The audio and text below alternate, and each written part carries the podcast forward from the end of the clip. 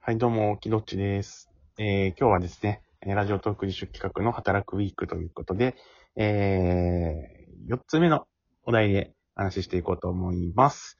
えー、今回もね、引き続き、えー、前編後編の2部構成になっていますので、えー、今回は後編からになります。まだ前編聞いていない方がいれば、えー、新年の枕話さんのチャンネル前編公開されてますので、そちらを聞いてから、こちらを聞いていただけるとより良いかなと思います。それでは、えー、今回も一緒に配信をするチンネさんです。よろしくお願いします。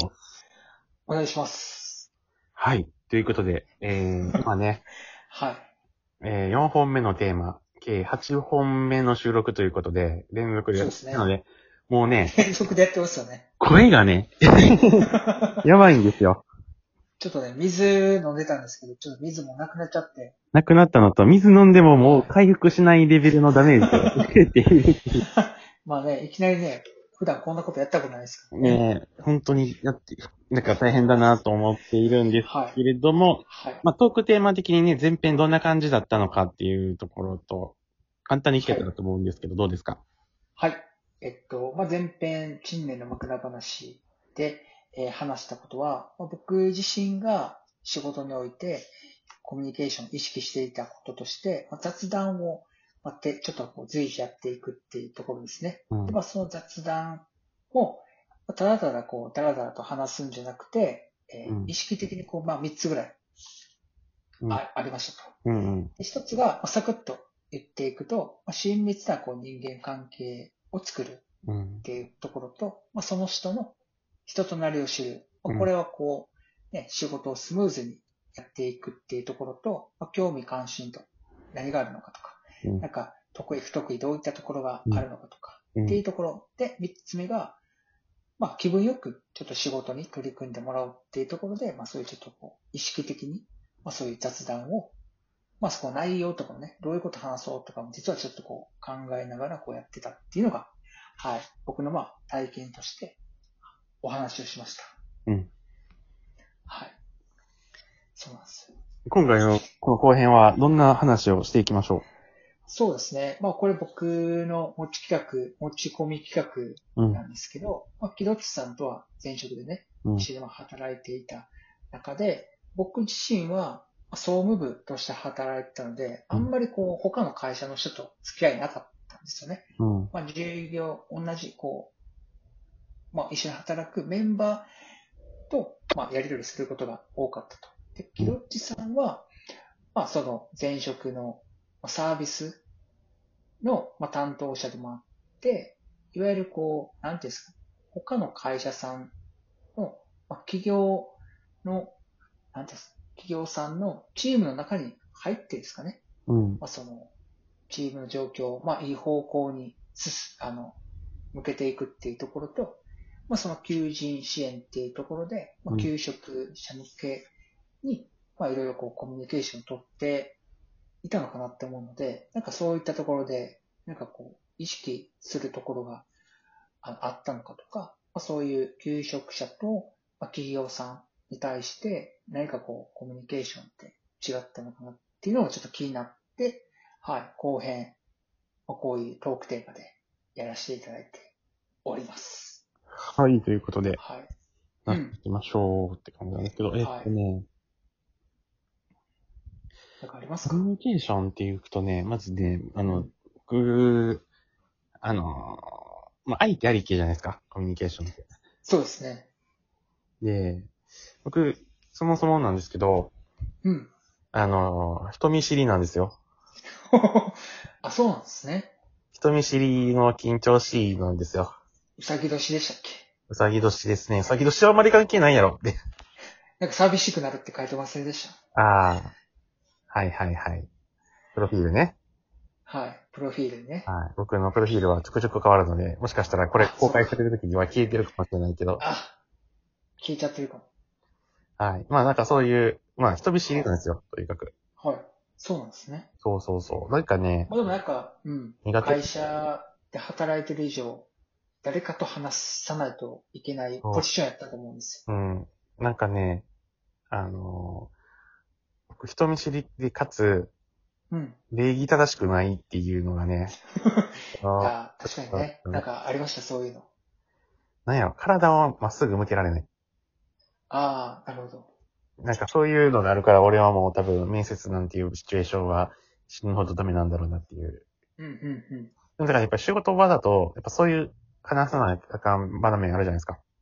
ありますね。いくつか話す話があるなと思っていて、一つが、うんあのーまた自分のホームグラウンドやったら比較的喋れるっていうね。まあ、確かにね。ホームアウェ聞イ。いてもホームグラウンドうの方ん。が強いですもんね。俺もうねん、、うん。俺ホームグラウンドやったらね、まだ喋れるんですよ。はい。なんで、自社でする説明会とか、はい。イベントの司会はできるんですよ。はい。あ、そうなんですね。けどはいはい、アウェイで、呼ばれて、なんかセミナーしてくださいとか言われた時とかはもうガチガチなんですよ。あなんか結構呼ばれて行ってませんでした。これガチガチなんですよ。ええだからホームであるっていうことが重要っていうのが一つ。なるほど。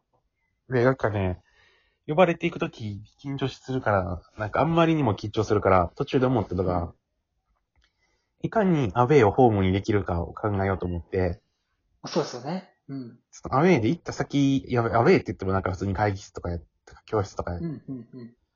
部屋の四隅に森塩とかしたろかなとか思い出したぐらい、 そこまで。に思い出したぐらい、まアウェイ苦手なんですよ。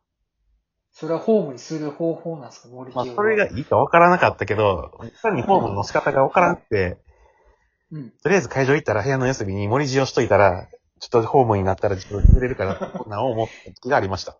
ええそれぐらいちょっと緊張したんですね。これは初めて言いましたって感じですけど。初めて聞きました。で、あともう一つがうん、これ、僕、なんなんかね、今のって1対多数の話だと思うんですよ。1対 N。うん、うん、うん。でも1対1とかのも含めてのコミュニケーションでいくと、うん、やっぱりね、世の中でね、関係性がすごい重要なんですよね。うん、うん、うん。なんか自分も相手を知り、相手も自分を知ってくれているっていう関係うん性うんの中でこそ、なんか初めて、なんか安心安全なコミュニケーションができるなっていう感じがあるので、確かに。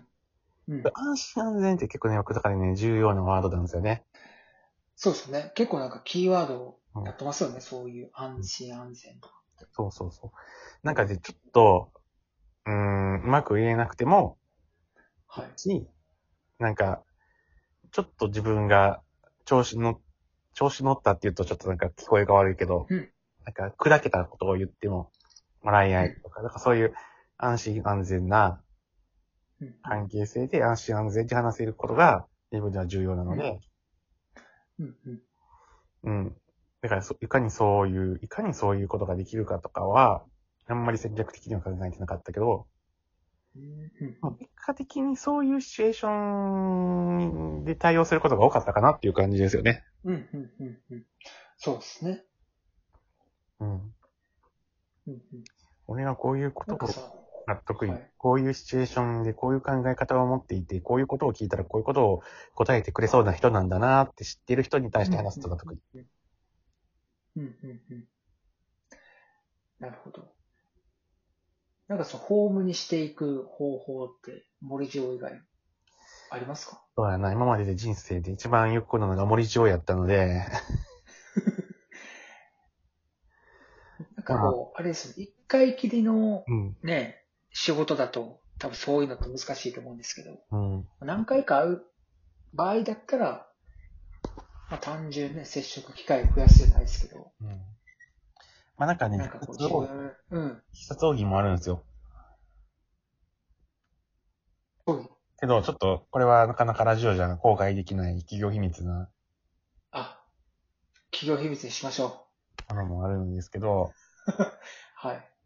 まあなんかねちゃんと継続した関係を作ることもそうだし、うん、うん。うん。なんか、いきなり初対面コミュニケーションじゃない方がいいねっていう感じですよね。なるほど。なんかある程度お互いを知ってもらってる状態を作るってことですかそうそうそう。相手のことをもよりよく聞いた上で、あ、こうなんですうねんとかうんもそうだし、で、自う分のことも、も話すかもしれないし、自分のこと以上に、なんか相手のためになりそうなことを話すこともそうかもしれないし、なるほどなるほど。相手の悩みとか課題を解決するための必要なことを話すこともそうだし、なんかそういううんうん。感じですね。なるほど。あと、これの場合は、猫背になればなるほど、はい。猫背になればなるほど、はい。喋りが良くなっていくっていう。なんすかそれ。なんか、そういう指数があるんですか姿勢が悪ければ悪いほど、まあ、質が上がる っていう。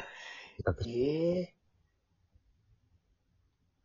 それはなんか、いつ気づいたんですかえー、いつだろ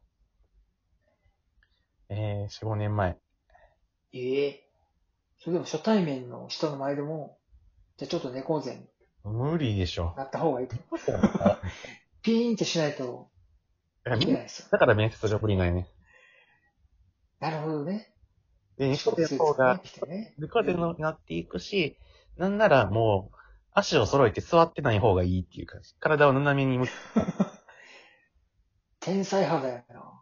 なんかもう寝転ぶとかね。それが、